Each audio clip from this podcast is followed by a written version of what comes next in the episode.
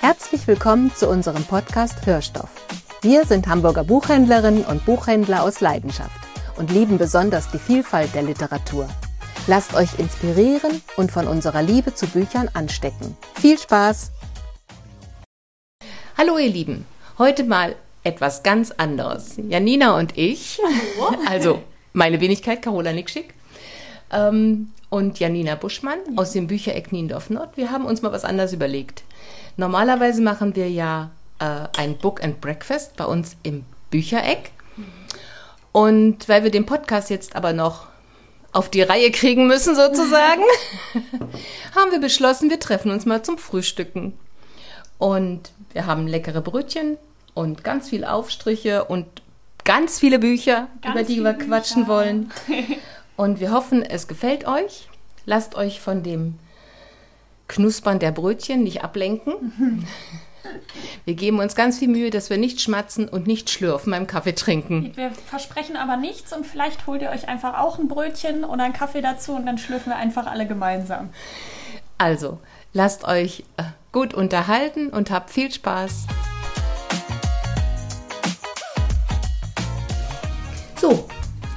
Da sind wir. Wir haben schon den ersten Kaffee-Intus, wir haben schon ein Brötchen gegessen, frisch aus dem Ofen. Und jetzt wollen wir euch ein paar Bücher vorstellen, die euch vielleicht Spaß machen in diesem Herbst, Winter. Ja, und wir haben als erstes eins dabei, das wir beide gelesen haben tatsächlich. Und zwar ist das von Julie Otsuka, Solange wir schwimmen. Das ist im Mare Verlag erschienen und ist übersetzt von Katja Scholz. Und das ist so ein richtiges kleines Herzensbuch für uns beide, glaube ich. Ja, es ist so ein richtiger, also ja, es ist so ein Lieblingsbuch, weil es ein, einfach in so einer faszinierenden Sprache daherkommt. Ganz kurz und ganz klar und ganz präzise und schnörkellos, kann man eigentlich nur so sagen, finde ich jedenfalls. Ja, auf jeden Fall. Und es hat so eine ganz eigene Art zu erzählen. Es beginnt nämlich ähm, eigentlich mit Menschen, die schwimmen. Also Ja. wir, ja, wir werden entführt in ein unterirdisches Schwimmbad. Ja. Und dann treffen wir auf alle möglichen Leute, die aus den unterschiedlichsten Gründen und auf die unterschiedlichsten Art und Weisen schwimmen gehen und warum sie schwimmen gehen. Und eine davon, die lernen wir dann noch ein bisschen näher kennen. Also die kennen sich gar nicht eigentlich Genau, die kennen sich miteinander, gar nicht richtig. wissen nicht die viel. treffen sich immer nur, Nur im dort. Schwimmbad. Mhm, genau. Und das genau. ist irgendwie so auch ihr Ort. Ja. Und ähm, es geht dann um, wie heißt sie nochmal? Alice. Alice, Alice genau. Es geht um genau. Alice. Alice geht da eigentlich auch regelmäßig schwimmen. Mhm. Und Alice leidet aber an Demenz. Ja, Und ja, als dieses Schwimmbad dann geschlossen wird, tatsächlich irgendwann, ja, weil es Risse bekommt. Genau, weil es Risse bekommt, bricht diese Gemeinschaft auf einmal irgendwie auseinander und dann erfahren wir, was so mit Alice passiert und was mit ihr und vor allem auch ihrer Tochter passiert, die irgendwie versucht, damit zurechtzukommen, natürlich, dass die Mutter immer mehr vergisst. Ja. Und wir wollen ja auch nicht zu viel verraten, was jetzt so Es ist passiert. eigentlich wirklich nur ein ganz kleines, feines ja, Buch. ich weiß gar nicht, wie viele Seiten hat es denn? 200 irgendwas, glaube ich? Ähm, ja. Wir gucken mal gerade. Ach, gar nicht so viel, Janina. Das wäre ja mal. schon ein Wälzer. es hat nur 152 Seiten. Ja. Aber ähm, was man vielleicht noch sagen kann, dieses Schwimmbad bekommt ja Risse und es wird lange überlegt, schließen oder nicht schließen. Und ähm, dass, dieses, dass diese Risse im, im Schwimmbad auftauchen, also für mich war das so ein bisschen auch so, so ein Symbol für die Ja. Risse, die im Leben eines jeden Menschen ja sind. Ja, auf jeden Fall. Und so ist es auch, glaube ich, bei diesem Verhältnis zwischen Mutter und Tochter. Also Alice äh, Tochter, sie haben kein so enges Verhältnis ähm, gehabt bisher, aber jetzt muss die Tochter sich äh, kümmern. Und Alice kommt in ein Altersheim und ja, wie das alles dann für beide eigentlich ist, Ja. das war schon sehr eindringlich, finde ich, und so Ja. ganz intensiv. Also auch ein bisschen, also sehr zu Herzen gehen, fand ich. Auf Gerade diese Fall. Szenen im Altersheim. Und ich fand besonders spannend ist, dass wir es ja nicht aus einer Perspektive so direkt erfahren, genau. sondern es wird, ich muss jetzt gerade noch mal gucken, ich glaube, es wird immer mit du, man wird immer mit du Man schaut eigentlich so rein in Genau, diese also Geschichte. es ist schwer so, zu ne? beschreiben. Also sie sagt zum Beispiel, am Telefon erzählt dir dein Vater, dass auch er nach ihr sucht. Also man Ja. wird irgendwie.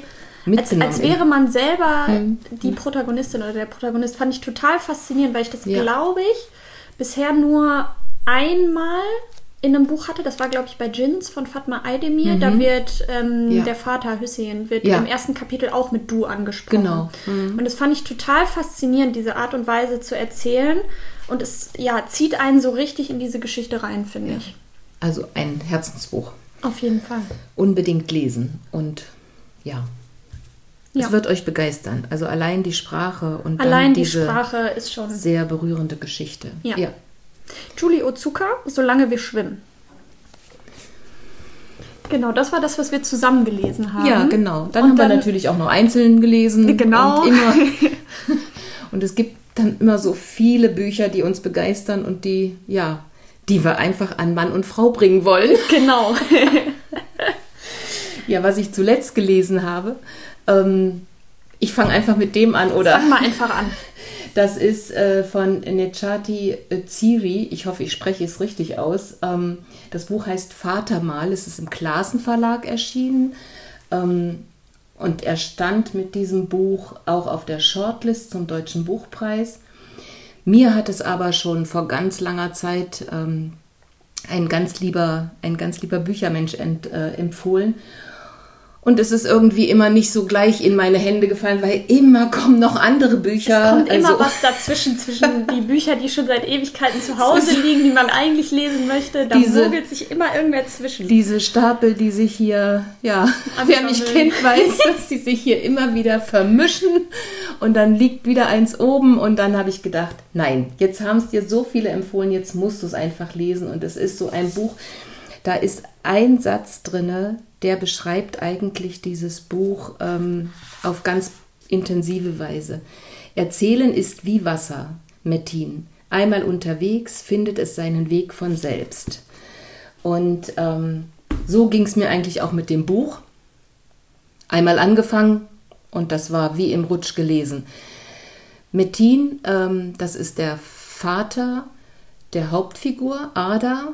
Und Ada liegt im Krankenhaus auf der Intensivstation mit akutem Organversagen. Die versuchen alles Mögliche, die Ärzte mit den, ja, mit ganz vielen verschiedenen Therapieansätzen dagegen zu arbeiten. Und dann hält man schon die Luft an, weil Ada weiß eigentlich, es gibt kaum, kaum Hoffnung.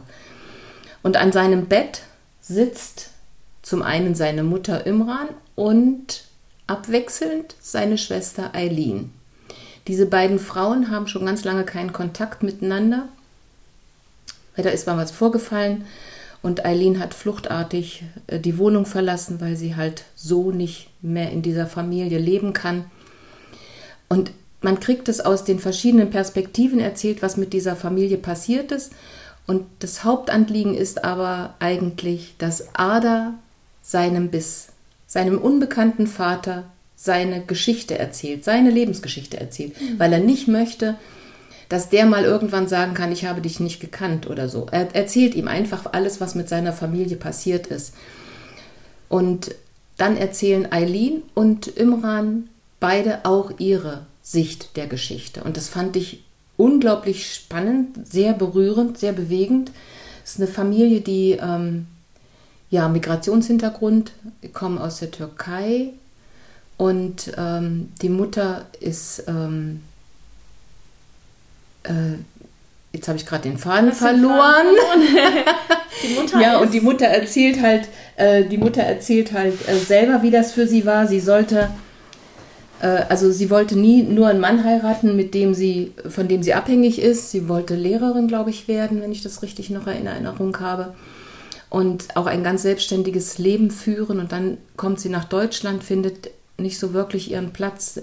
Ihr Mann, also der Vater von Eileen und Ada, ähm, geht zurück in die Türkei. Mhm. Und ähm, sie steht dann plötzlich da mit den Kindern und muss irgendwie alles über Wasser halten und fällt in so ein richtiges Loch. So hatte ich jedenfalls beim Lesen das Gefühl. Mhm. Sie ertränkt all ihren Kummer und ihre Einsamkeit in Alkohol, kann sich ganz schwer um die Kinder kümmern und irgendwann ist es halt an dem Punkt, da geht Eileen weg und flüstert ihrem Bruder dann nur noch hinzu, dass es ihr leid tut und weg ist sie.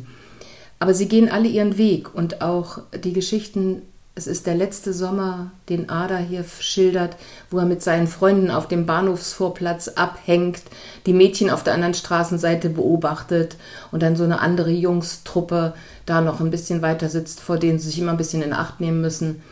Und ähm, man ist dann so intensiv in dieser Geschichte drin, dass ich gedacht habe, ich sitze auch mit da hm. im Krankenhaus an dem Bett. Und man kriegt wirklich so ganz viel darüber erzählt, wie schwierig das ist für die Familie, hier anzukommen, hier zurechtzukommen, den eigenen Platz im Leben zu finden und den eigenen Weg zu gehen. Jeder Mensch hat Träume und ah, das macht der Autor wirklich, der macht das so super gut. Das hat mir echt Spaß gemacht. Ich bin durch diese Seiten durchgeflogen und ähm, ist auch so eine ganz schöne, klare Sprache. Das gefällt mir ja immer. Das habe ich mal irgendwo gelesen, ich glaube in eins von Chiracs Büchern. Wenn eine Geschichte so ganz klar erzählt wird, dass sie jeder verstehen kann, der sie liest und sich jeder identifizieren kann mit den Figuren und diesen Geschichten nachgehen kann, dann ist es gut. Hm. Hat er irgendwo mal gesagt in einem Interview, glaube ich. Also, das ist richtig gut. Ich finde es schade, dass er nicht den Deutschen Buchpreis bekommen hat, aber gut.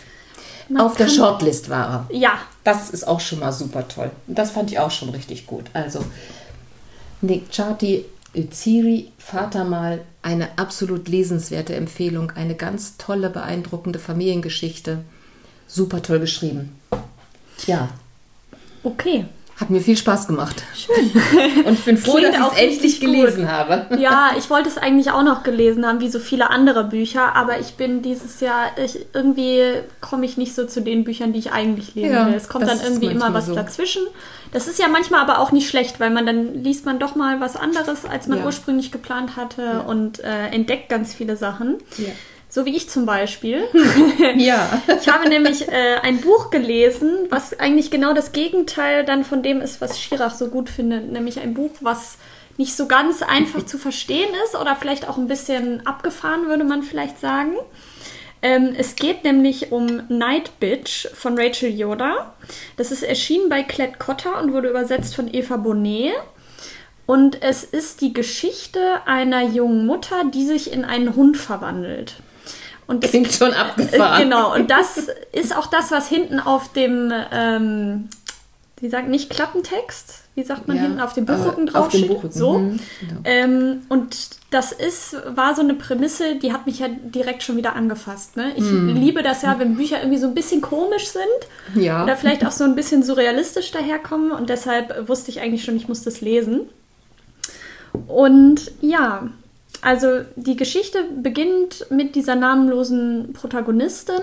Ähm, die ist eigentlich Künstlerin und Galeristin. Die lebt eigentlich auch wirklich für ihre Kunst und hatte auch große Ambitionen, großes Potenzial. Und dann kam aber irgendwie so diese Mutterschaft dazwischen, das erste Kind. Und seitdem ist das alles irgendwie so auf Eis gelaufen. Also der Sohn ist, obwohl sie den über alles liebt, ist der natürlich auch wahnsinnig anstrengend. Also er ist kein einfaches Kind, würde ich vielleicht mal so in Anführungsstrichen sagen. Hm. Ähm, sie hat wahnsinnig viel mit dem zu tun und der Mann, ja, der Mann. Der Mann ist ein Mann und macht das, was leider ja häufig immer noch der Fall ist. Er lässt das irgendwie alles so an ihr hängen. Also er ist derjenige, der der Brotverdiener der Familie ist, mhm. weil sie haben sich einvernehmlich natürlich, wie sie mehrmals betont, darauf geeinigt, dass er halt weiter arbeiten geht, weil das finanzieller besser für die mhm. beiden ist und sie bleibt dann eben zu Hause und, kümmert sich. und kümmert sich. Mhm. Ist ja soweit auch erstmal alles in ja. Ordnung. Ähm, der Mann ist aber auch so einer, der arbeitet in irgendeinem so Bürojob und er braucht natürlich seine Ruhe zum Arbeiten. Das heißt, er verschwindet die ganze Woche über in irgendein Hotel, um dann da in Ruhe an seinem Laptop werkeln zu können, von Montag bis Freitag. Ja, prima. Ja, und wenn er dann Freitagabend wiederkommt, dann ist er natürlich auch total erschöpft von der Arbeit und kann dann leider auch nicht mehr mit dem Kind helfen und ja, er will ja dann nach Hause kommen und die Frau soll bitte auch nicht gestresst sein, weil sie soll ihm ja so einen sicheren Hafen bieten und so. Ja, meine Herren. Meine Herren, genau, das habe ich auch direkt beim Lesen gedacht. Und ja, unsere namenlose Protagonistin sitzt da jetzt irgendwie mit diesem Kind und sie versucht ihm natürlich eine gute Mutter zu sein, weil sie liebt dieses Kind über alles. Und gleichzeitig hat man aber auch so das Gefühl, sie hat fast so einen richtigen Hass auf dieses Kind und auf diese ja, vielleicht nicht auf das Kind, aber vielleicht auf diese Mutterschaft, die ihr so irgendwie mehr oder weniger passiert ist, die sie sich nicht so hundertprozentig anscheinend irgendwie ausgesucht hat. Und die ihr jetzt irgendwie so das verbaut, was sie sich eigentlich mal so von ihrem Leben erhofft hatte. Mhm. Und so dieser ganze Druck und diese ganzen Erwartungen an sie, das ist irgendwie alles zu viel. Und sie kann diese heile Weltfassade einfach nicht mehr aufrechterhalten. Und dann setzt eben diese Verwandlung zum Hund ein. Also ihr wächst dann Fell und die Eckzähne werden länger und sie hat auf einmal Lust auf rohes Fleisch und will irgendwelche Kaninchen jagen. Und das klingt erstmal abgefahren, aber es hat natürlich sowas von einer kafkaesken Verwandlung, sage ich mal. Mhm. Das war auch so das Erste, woran ich so denken musste. Das ist mir jetzt auch gerade eingefallen. Ja. Genau. ähm, und ich fand das aber total faszinierend, weil durch diese Verwandlung in diesen Hund und durch diese Rückbesinnung auf dieses Animalistische und diese Instinkte, denen sie sich so als Hund dann wirklich öffnet, findet sie tatsächlich einen ganz anderen Bezug zur Mutterschaft und zum Muttersein. Also dieses sich verwandeln in den Hund oder diese hundeartigen Züge, die helfen ihr irgendwie wahnsinnig dabei, mit ihrem Sohn ganz anders umzugehen und auch ihr Leben irgendwie anders zu gestalten. Es ist sehr schwierig zu beschreiben, weil ich will mhm. natürlich auch nicht zu viel von dem verraten, was passiert. Aber ich fand, es war ein wahnsinnig interessantes und spannendes Buch und eins, aus dem man wirklich wahnsinnig viel mitnehmen kann, wenn man sich darauf einlässt. Also man darf sich vielleicht von mhm. dieser ersten Prämisse nicht abschrecken lassen. Und man mhm. sollte es vielleicht einfach mal lesen, weil es ist auch eine Sprache, die ist auf, die schwankt immer so zwischen wirklich so fast schon was ekligem, dreckigem und aber auch so was mystischem, ekstatischem, weil diese, dieses Muttersein wird jetzt auch nicht verteufelt oder so. Also, mhm. das ist auch nicht der Punkt Warum des auch? Buches. Nee. nee. darum geht es auch es ist überhaupt einfach eine Auseinandersetzung nicht. Es ne? ist eine für die Frau, Auseinandersetzung, die sich ja genau, auch. mit diesem, dieser wahnsinnigen Herausforderung, vor der mhm. sie dann als Frau steht und aber auch diesem wahnsinnigen Potenzial, was sie als Mutter entfaltet. Also, das ist. Mhm ganz schwer zu beschreiben. Ich glaube, man muss es echt lesen. Klingt auf jeden Fall spannend. Ähm, super spannend, hat mich wahnsinnig begeistert, muss ich echt sagen. Also mhm. ist mit eins meiner absoluten Highlights dieses Jahr geworden. Fand ich echt super. Auch wenn es jetzt kein schöner Schmücker, lese ich mal ebenso weg Roman ist vielleicht. Mhm. Ja. Aber das wäre auf jeden Fall mein erster Tipp für euch. Night Bitch von, jetzt habe ich den Namen vergessen, äh, Rachel Yoda. Yoda. Ja, also das fand ich wirklich außergewöhnlich. Außergewöhnlich ja. und es ist super mutig, sich sowas ja. überhaupt auszudenken und das dann so zu schreiben, fand ich großartig. Also mutig fand ich auch diese, diese Cover-Gestaltung mit diesem rohen Fleischklumpen ja. da vorne drauf. Ja, das Cover das, ist so, ist so ganz rot, hab, ne? Boah, muss das sein, ja, aber wenn man jetzt die Geschichte hört, dann diese das musste so äh, sein. Ja. Manchmal, also mir geht es oft so, dass ich dann auch manchmal so zum Cover greife. Das Cover macht mich schon neugierig und dann meistens ist dann auch die Geschichte richtig. Oder es schreckt ja. mich ab und dann sage ich mir manchmal, es muss noch warten. Weil dann der Klappentext oder was auch immer mich trotzdem neugierig gemacht haben, aber manchmal. Uh. Ja, manchmal. aber das ja, als das gekommen ist und wir das da hingelegt haben, habe ich gedacht, Gott, warum muss denn da so ein Klumpen rohes Fleisch auf dem Cover sein? Ja. Aber wenn man die Geschichte dann kennt, weiß man, dass es genau ja. passt eigentlich. Ne? Ja. Und es geht ja vielen Frauen so, dass sie sich so mit dieser Rolle erstmal, äh, im Prinzip haben ja, stecken ja drei Rollen in uns. Ne? Ja. Wir sind Frau, wir sind Mutter, wenn wir Kinder haben. Und wir sind ja auch Ehefrau oder Partnerin in irgendeiner Form und das in einen Topf zu kriegen oder in, unter einen Hut zu kriegen, das ist auch sie, ziemlich schwierig. Ja. Ne? Also, ja, kann ich mir schon gut vorstellen. Ja. Ja, auf jeden Fall klingt es total spannend. Ja, vielleicht liest du es ja irgendwann auch mal, Carola. Ja, wenn es mal unter meinen Stapel schmuggelt. und plötzlich liegt da nur noch ein Buch. Haha. Haha. Also wenn ich jetzt auf den Stapel gucke, dann liegen da allein schon drei. Ja, aber. Du willst ja nicht alle, Carola. Nein, Was nein, hast nein, du denn sonst noch so gelesen? Ach, Was, hab, wovon möchtest du uns denn noch erzählen? Äh, ich habe noch gelesen und damit sind wir dann wieder. Ähm, sind wir dann wieder bei so einer Familiengeschichte in der Türkei. Mhm. Irgendwie hat mich das dieses Jahr ziemlich gepackt, dieses Thema. Ich weiß auch nicht. Es ist einfach so gekommen, dass diese Bücher immer in meine Hände gefallen sind. Und das ist ähm, von Özge Inan. Natürlich kann man hier nicht leben. Ähm, das ist ihr Debüt und es ist im Pieper Verlag erschienen. Und es ist jetzt gar nicht so, dass mich das Cover gleich so ähm, angesprochen hat. Das finde ich schön, ja, aber ich habe dann auf dem Klappentext äh, gelesen und habe gedacht, ach ja, das klingt ja spannend. Ähm, ich lese euch den mal ganz kurz vor. Nilay will los. Im Fernsehen sieht sie junge Türkinnen und Türken, die auf dem Taksimplatz für ihre Freiheit aufstehen. Junge Menschen wie sie. Aber Nilay ist weit weg, in Berlin, wo sie geboren wurde. 1980 erlebten ihre Eltern Selim und Hülya, wie der letzte große Putsch die Türkei erschütterte. Bis in den letzten Winkel ihres Alltags spürten sie die Folgen. Sie blieben, bis es nicht mehr ging. Nilay weiß, dass sie auch für sie gegangen sind. Und doch muss sie jetzt ihre eigenen Entscheidungen treffen. Und ähm, ja, Özgür Inan erzählt von diesen Menschen, die Gründer haben, wenn sie in einem Land wie der Türkei leben, sicherlich zu bleiben oder auch zu gehen.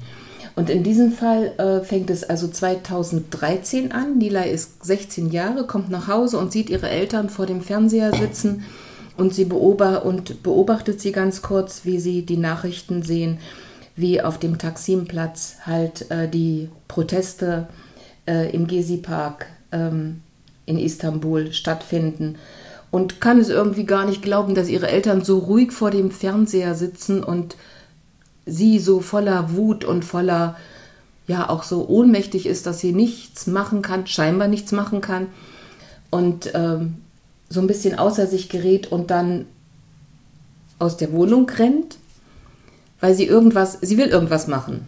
Und sie kann einfach nicht nur so äh, den Nachrichten verfolgen und kann auch nicht glauben, dass ihre Eltern da so gar nichts scheinbar bewegt oder berührt. Und ihr Bruder äh, rennt dann hinter ihr her, Emre, und ähm, sagt halt, äh, sagt halt ganz eindringlich zu ihr, ja, wir sind in Deutschland geboren und ähm, unsere Eltern ähm, haben so viel für uns getan und sind, haben ihr Land verlassen, damit wir ein besseres Leben haben können. Und ähm, was willst du schon tun? Und ähm, dann fand ich das total spannend, wird uns eigentlich die Geschichte von, ähm, von den Eltern von Hülya und Selim erzählt. Wie die in der Türkei groß geworden sind, wie sie äh, sich engagiert haben in der Studentenbewegung, wie sie ähm, 1980, 81 äh, sich äh, engagiert haben bei den Protesten äh, in der Türkei. Und ähm, das erzählt sie so spannend, das ist eigentlich wie ein Krimi. Also ganz, ganz toll. Und wenn man bedenkt, das ist ein Debüt, also ähm, es ist auch so in Jahressprüngen erzählt, also man kriegt immer so in Abständen erzählt, was den beiden Menschen passiert ist, bis sie dann in Deutschland gelandet sind und was sie auch auf sich genommen haben, um ja in Freiheit leben zu können. Das fand ich also ähm, richtig toll gemacht. Und ähm, es ist ja nicht so, dass man ein Land irgendwie so aus lauter Jux und Dollerei verlässt. Wenn man da geboren ist, hat man ja Wurzeln da, man hat die Familie da, man hat Freunde da, man will sich ja auch ein Leben aufbauen. Und wenn es dann aber so gefährlich ist, dass es nicht mehr geht, dass man selber keine Perspektive mehr hat und man eine Familie hat, Kinder hat, ja, dann trifft man manchmal Entscheidungen, die, ja, man muss dann halt einfach Entscheidungen treffen, die das Leben total umkrempeln. Und so ist es ja für Silja und äh, ähm, Selim und Hülya auch gewesen. Und ähm, wie man dann erzählt bekommt, wie die beiden so ja auch so ganz enthusiastisch eigentlich in ihrem Land waren und auch viele Gefahren auf sich genommen haben, verhaftet zu werden. Was in den Gefängnissen passiert und bei Verhören mag man sich gar nicht vorstellen. Also das hat sie wirklich ganz, ganz toll, ohne jetzt irgendwie Schrecken darzustellen, ähm, hat sie das ganz toll erzählt. Und es ist dann wirklich so, dass ähm, Nilay am Ende eben auch ihre Entscheidung treffen muss. Aber ich werde es euch nicht verraten, wie sie sich entscheidet. Natürlich das wäre ja blöd. ne? Ihr sollt es ja lesen, weil es auch wieder so eine ganz besondere Familiengeschichte ist. Und weil man vielleicht auch ein bisschen mehr versteht, warum Menschen weggehen und wie schwer es ist, dann in einer ganz anderen Gesellschaftsform zurechtzukommen.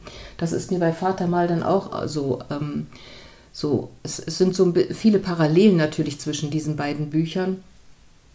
Und trotzdem sind sie ganz unterschiedlich. Ähm, aber was so in beiden Büchern sehr klar dargestellt ist, ja, wie schwer es ist, dann in einem fremden Land, in dem man nicht die Sprache spricht, in dem man sich mit den Ämtern auseinandersetzen muss, in dem man versuchen muss, äh, seinen Kindern den Weg zu ebnen. Nun sind ähm, bei, ähm, natürlich kann man hier nicht leben, die beiden sind hier in, in Deutschland geboren, ähm, Nilay und ihr Bruder Emre. Aber es ist ja trotzdem für die Eltern schwierig gewesen. Das sind so viele Parallelen in der Geschichte, obwohl natürlich bei Ada das schwierigere Thema war, dass äh, er ohne Vater aufgewachsen ist. Also zwei Bücher, die natürlich beide zum Teil in Deutschland, zum Teil in der Türkei oder erzählen von dem Leben in den beiden Ländern und von den Schwierigkeiten der Familien, wenn man quasi neu anfangen muss, aber haben mich sehr begeistert durch ihre Sprache, durch ihre Geschichte, wo, wo man reingezogen wird. Also finde ich schon sehr besonders. Hat mir viel Spaß gemacht, beide Bücher zu lesen, obwohl sie so auch viele Parallelen und Ähnlichkeiten haben. Ja, aber jedes Buch ist ja trotzdem noch Ganz so anders, ganz genau. sich. Also ganz aus ganz persönlicher Sicht geschrieben. Ja. Und natürlich kann man hier nicht leben. Warum das Buch so heißt, sage ich euch auch nicht. Müsst ihr lesen. Müsst ihr einfach mal lesen. Hört einfach mal auf unsere Tipps und lest einfach mal. Ganz genau. Auf jeden Fall zwei Bücher, die mich sehr in letzter Zeit sehr begeistert haben. Ja. Ich habe auch noch eins dabei, was mich sehr begeistert hat. Und zwar ist es gar nichts Neues, sondern es ist eigentlich ein altes Buch. Ja, ist dir aber jetzt erst richtig jetzt- in die Hände gekommen. Genau, ich wollte es eigentlich schon immer mal gelesen haben, wie das häufiger so ist, mit Hm. Klassikern oder neueren Klassikern, sage ich jetzt mal. Ähm, und dann war ich im Urlaub in Amerika in einer Buchhandlung. Und in Amerika ist es ja gerade die letzten Jahre immer wieder so gewesen, dass Bücher an äh, Schulen verboten wurden. Das ist ja, Ja, ein ganz furchtbar. großes Thema und das ist natürlich auch da in den Buchhandlungen ein großes Thema. Und ich als Buchhändlerin war natürlich auch in mehreren Buchhandlungen. Logisch. Und dann ist mir ähm, auf einem Tisch, der extra bestückt war mit diesen verbotenen Büchern, in die Hände gefallen. Margaret Atwoods, The Handmaid's Tale. Im Deutschen heißt es Der Report der Markt und ist im Deutschen beim Piper Verlag, meine ich, erschienen und wurde übersetzt von Helga Fetsch. Ich habe es auf Englisch gelesen, weil ich konnte dann nicht dran vorbeigehen und es hat nur 8 Dollar gekostet. und dann habe ich mir gedacht, wenn ich doch jetzt mal im Urlaub schon bin, in Amerika, dann kann ich da auch mal eine Buchhandlung unterstützen und dann kaufe ich mir direkt ein verbotenes Buch und habe diese Geschichte endlich mal gelesen. Und viele von euch wissen wahrscheinlich schon so Hm. ein bisschen zumindest, worum es geht. Es gab, glaube ich, auch eine Verfilmung und eine Serie. Gibt es ja auch Hm. Ja, inzwischen, ich glaube ich, auch. irgendwie Hm. auf was weiß ich, welchem Streaming-Service. Irgendwo. Es gibt ja viele. ähm, es erzählt auf jeden Fall ja die dystopische Geschichte von einer jungen Frau. Ähm, das Ganze spielt ein paar Jahre in der Zukunft in Amerika. Ähm, Amerika gibt es so nicht mehr. Das Ganze heißt jetzt Gilead und Gilead ist ein totalitäres Staatsgebilde, könnte man vielleicht am ehesten sagen, in dem ja die Männer alles kontrollieren und ähm, die Frauen eigentlich nur noch da sind, um ihre von Gott gegebene Rolle zu erfüllen. Also es ist ein christlich fundamentalistischer Staat und wir erfahren die Geschichte einer jungen Frau, die als, äh, jetzt muss ich mit der Übersetzung von Deutsch nach Englisch gucken, die als Handmaid, als Magd, denke ich mal, heißt es dann auf Markt, Deutsch, mhm. ähm, ar arbeitet, in Anführungsstrichen, die gezwungen wird zu arbeiten in einem Haushalt. Ähm, und diese Mägde, man kennt das auch von dem Cover, die tragen diese langen roten Gewänder und diesen weißen Schirm, der das Gesicht eigentlich komplett verdeckt.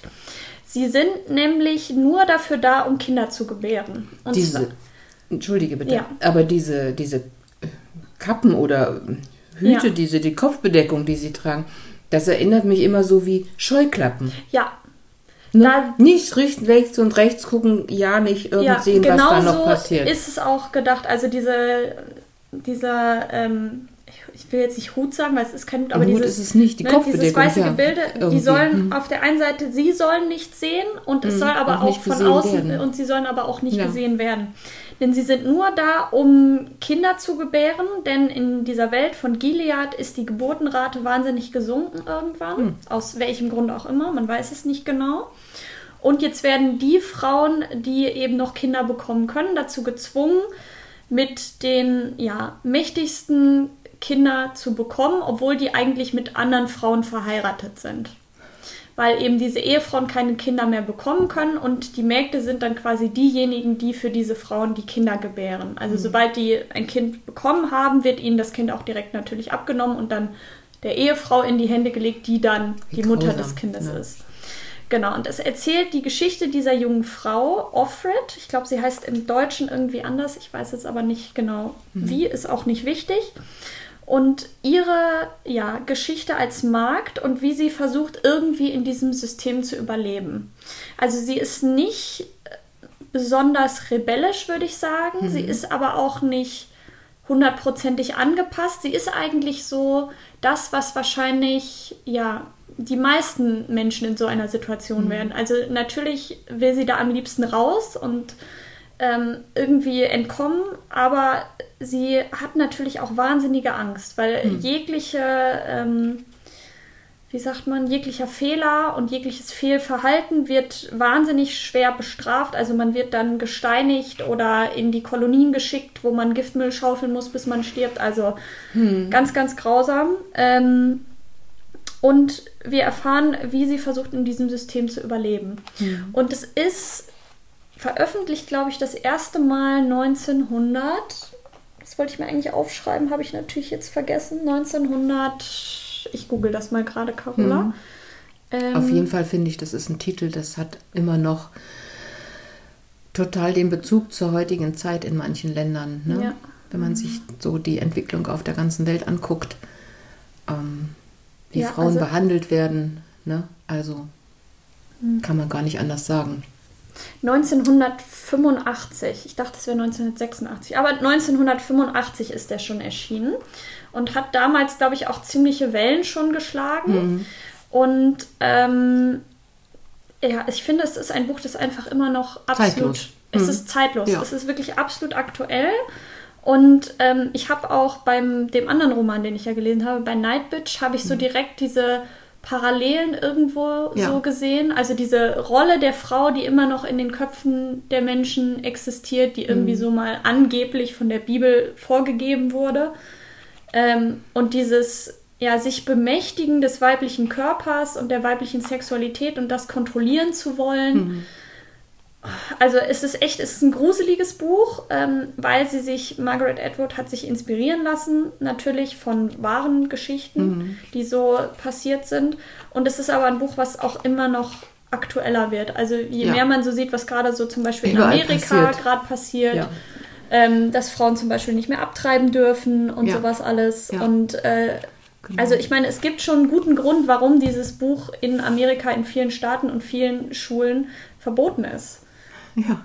Ähm, und ich finde, es ist ein Buch, das sollte wirklich jeder mal gelesen haben. Es liest sich auch wirklich wahnsinnig gut. Also es hat eine tolle Sprache.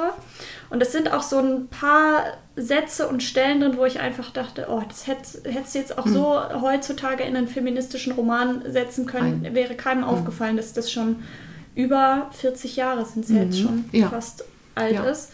Also wirklich ganz, ganz großartig. Ist so mein Klassiker-Tipp für euch, den man vielleicht mal lesen könnte. The Handmaid's Tale von Margaret Atwood. Ob auf Deutsch oder auf Englisch ist, glaube ich, eigentlich egal. Holt Das es euch sehr einfach. gut übersetzt, glaube ich. genau. Auch, ne? Mhm. Also Ja. kann man wirklich gut lesen. Es gibt auch noch eine Fortsetzung, äh, The Testaments. Die ist, glaube ich, vor gar nicht so langer Zeit erschienen. Ja, das, ja, das ist erst ein paar Jahre her. Das Genau, die so habe ich noch nicht gelesen, da kann ich nichts zu sagen, aber auf jeden Fall The Handmaid's Tale allein schon kann man auch so als einzelnen Roman wirklich lesen. Hm. Finde ich wirklich absolut großartig und immer noch wichtig und aktuell hat mich auch sehr, sehr doll begeistert, muss Hm. ich sagen. Schön. Weil du sagst Klassiker. Ja. Ich schiebe noch, ich schieb noch- was ganz, ganz Kleines Okay. hinterher. Und zwar haben wir ein Buch bekommen, das heißt, wir haben ein Buch bekommen im Büchereck. Ein Buch Stellt bekommen. euch vor, ein Buch. Aber wir haben ähm, vom Mare Verlag ein wunderschönes Buch bekommen. Das ist von Alexander Pechmann, Die Bibliothek der sieben Meere. Und es ist illustriert von Orlando Hötzel. Und als das gekommen ist, ich kann es euch jetzt hier ja leider nicht zeigen, aber auf unserem äh, Instagram-Account vom Hörstoff-Podcast, da könnt ihr es dann irgendwann sehen, da stellen wir es ganz bestimmt rein. Das ist also in Leinen gebunden und dann ist da ein Schiff drauf zu sehen und vorne das Meer und hinten der Mond und ach, es ist einfach ein Buch voller Abenteuergeschichten. Da findet man auch viele Klassiker drin wieder. Und ich habe schon, als ich das so kreuz und quer reingelesen habe, also ich habe es x-mal in der Hand gehabt und habe mir gedacht, oh ja, das Meer und seine Geschichten und Abenteuerromane. Und als Kind mochte ich sehr Robinson Crusoe ähm, und äh, von Daniel Defoe. Und ich mochte auch, oder mag es eigentlich immer noch, äh, diese ganzen Abenteuergeschichten äh, von Robert Stevenson. Und also das Meer ist sowieso so eine Faszination für mich. Und hier hat ähm, Pechmann äh, was ganz Tolles gemacht. Sein Vater hat wohl ein Abenteuergeschichte in seinem Regal stehen gehabt, die war schon so zerfleddert, dass es, glaube ich, nur noch Seiten waren. So lose Blätter sozusagen. Und das war so ein bisschen der Aufhänger für ihn, äh, diesen, dieses Buch herauszugeben.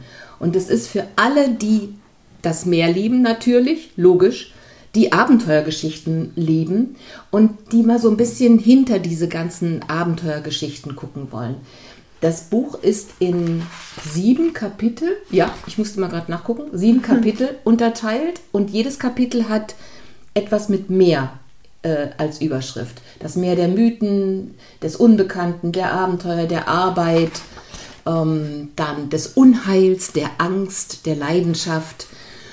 Und ganz am Ende findet sich dann eine Literaturliste, die jede Wunschliste, wer gerne Abenteuergeschichten äh, liest und sich noch weiter in dieses Thema vertiefen möchte, explodieren lässt, garantiere ich euch.